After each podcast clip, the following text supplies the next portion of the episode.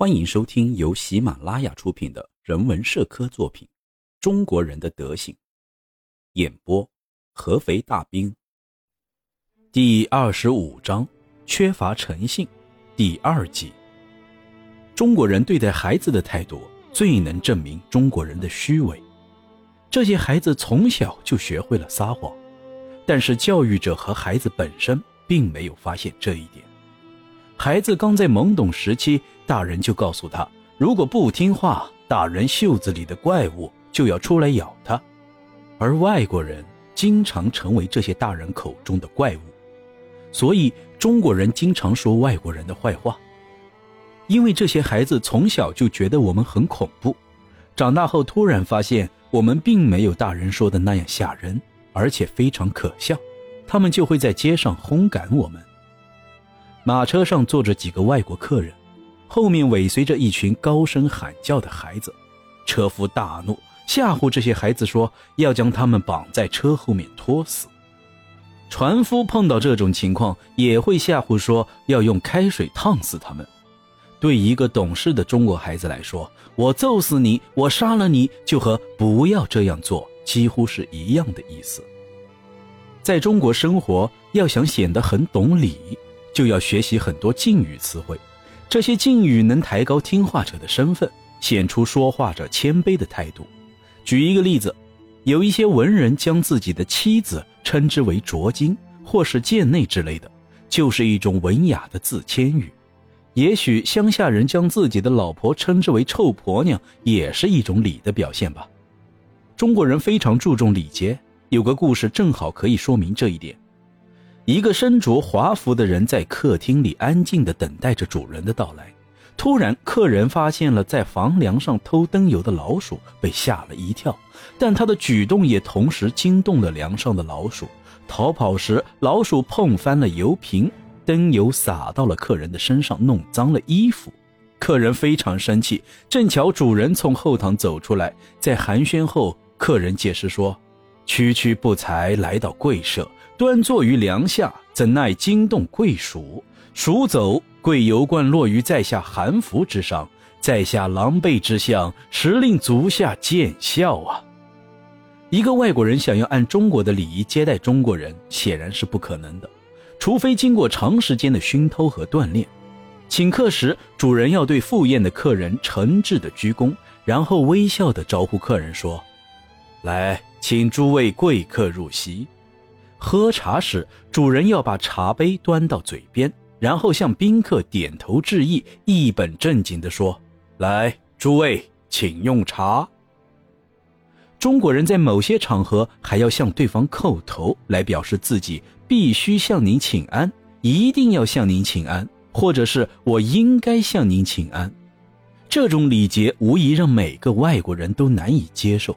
还有些人因为忽略了一些细节，没有照顾到某些人，会边打自己嘴巴边说：“该死，该死，我真该打。”有些人正在骑马的时候碰到了认识的人，也不管对方所走的方向是不是和自己一路，就立刻下马说：“您来骑吧。”我走路就可以了。就算是没有接受过教育，中国人也经常谦恭地邀请对方。这种礼仪令西方人赞叹，即使是非常冷漠的西方人，也会因为这样的谦恭态度而对中国人表示尊敬和赞扬。这种随处可见的小礼仪，令社会的风气发生了巨大的改变，人与人之间的摩擦越来越少。这无疑是中国人对社会所做的巨大贡献，即使这种贡献有时候是被逼迫的。若是有人不想做这样的贡献，那他就是心术不正之人，就会遭到上天的惩罚。若是一个车夫在问路时还将辫子盘在头上，很可能对方就会将错误的方向指给他，更有甚者还会因为他的失礼而指责他。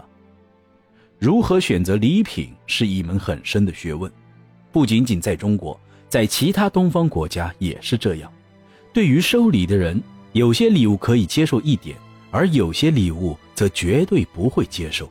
若是一个外国人擅自决定要送什么的话，百分之百会出错。收礼人会考虑一下，特别是一些有特别意义的场合。他们更要考虑收哪样的礼物才合适，比如说生儿子时、孩子满月时等等。有一句格言在世界各国都非常有名，在中国也十分适用。我怕希腊人，就算他带着礼物也是一样。中国有一句歇后语，非常完美的说明了送礼背后的学问：老鼠拉木先，大头在后面。这句话的意思就是，回报的一定比付出的多。很多在中国居住的西方人都对中国人虚伪的送礼目的有着深刻的体会。关于此类事情，我们也非常了解。一次，某个小村的中国人为了表示尊敬，请几个外国人看了一台戏。因为明白其中缘由，这些外国人打算设宴款待这些村民，但村民们却回绝了外国人的邀请，而是向外国人表示请求捐一笔款给村子。少一些也没关系，他们想要建造一座村民公用的房子。外国人顺应了这些村民的想法，结果又有十几个村子也派了代表来邀请外国人看戏，而且表示他们对于外国人为灾害和饥荒的付出非常感动。有了前次的经历，外国人果断拒绝了这些村子的邀请，这些村子的代表大感意外。每个人的表情都流露出悲哀的神色，但迟疑了一会儿，他们还是提出了请求捐款的要求，理由同样是建设公共设施，但是却只是随口提了提，并没有再说什么其他的。不光是外国人会被这样的礼节眷顾，有一些有钱的中国人也会如此。当他们家中有了一些值得庆祝的事，邻居们就会纷纷拿着礼物过来祝贺。比如为孩子买一些玩具、衣服之类的，然后主人设宴感谢这些前来道喜的人。这种礼尚往来在中国十分常见，即使是最不了解中国的外国人，在此时也会想到中国一句非常精辟的格言：“吃自己的吃出泪来，吃别人的吃出汗来。”碰到这种情况，主人即使心中不快，也不能表露什么。只能勉强面带微笑的欢迎每一个来道喜的人，不然就会丢面子。比起那点吃的，面子更重要。上述的种种情况都说明了一件事情，就是中国人有很多行为都是为了保住面子而做的。在被外国人雇佣时，中国人从始至终都会表现得非常注重礼节，但那只不过是一种言不由衷的客套而已。若想要搞清楚这件事，只要将中国人在公共场合的表现和私下的行为稍微比较，就可以发现。有这样一个例子：一个受雇于外国人的中国先生，他非常注重礼节，在主人家时，他的行为几乎无可挑剔；但若是在街头碰见了主人，他就会装作不认识，因为若是和主人打了招呼。别人就会看出他是跟着外国人混饭吃的。虽然周围的人早就知道了这一点，但在表面上或是在公共场合，他还是不会承认。有些中国人在走进房间里时，只会给中国人行礼，而完全不去理会外国人。这种事情十分常见。有时，中国的先生会夸奖他的外国学生，说他接受语言的速度非常快，发音准确，听力出色。但私底下，这位先生却会和其他的同事来笑这个学生古怪的发音。可以说，汉语先生才决定着学生汉语发音的标准，这是理所当然的。有的中国人总是口头上答应，但实际上却什么都不做，这是中国人的礼貌虚伪和注重表面的另外一个现象。如果一个中国人答应了为你帮忙，到头来却什么都没有做，我们也不用太过于失望，因为这是很平常的事。中国人答应了帮助你，他的面子就保住了。至于有没有能力帮，或者是否会帮助你，他是不会去想的。若是住店时在金钱上与客栈掌柜发生了争执，你的车夫会走过来帮你垫上一部分钱，但实际上那笔钱本来就是你的。就算是车夫本人的，他也会在事情过后向你讨还那笔钱，你若是和他争辩说那是他主动垫的，他会反驳你说：“一个人去参加葬礼，难道要陪着死者的棺材一起埋入地下吗？”虽然中国人非常表里不一，但也有一部分人非常谦逊。尽管有很多人的谦逊是装给别人看的，有很多文雅的人讲不愉快的事情时不会完全说明白，但是人们却都明白他说的意思，只是都不想说明白而已。但即使是这样的文人，被逼急时也会口不择言的大骂出声，说出很难听的话。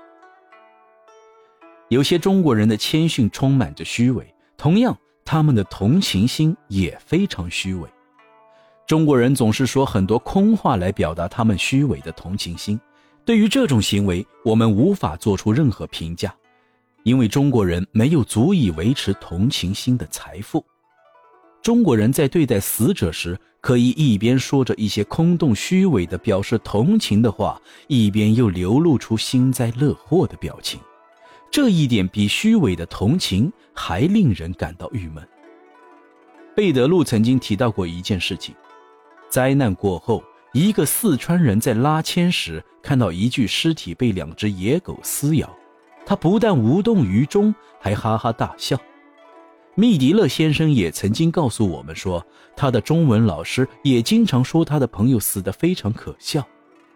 孩子如果不幸夭折，父母也会因为过度的悲伤而渐渐变得麻木，但这种因悲伤而产生的麻木和那种违背人性的麻木有着本质的区别。各位听众，本章播送完毕，接下来请收听下集。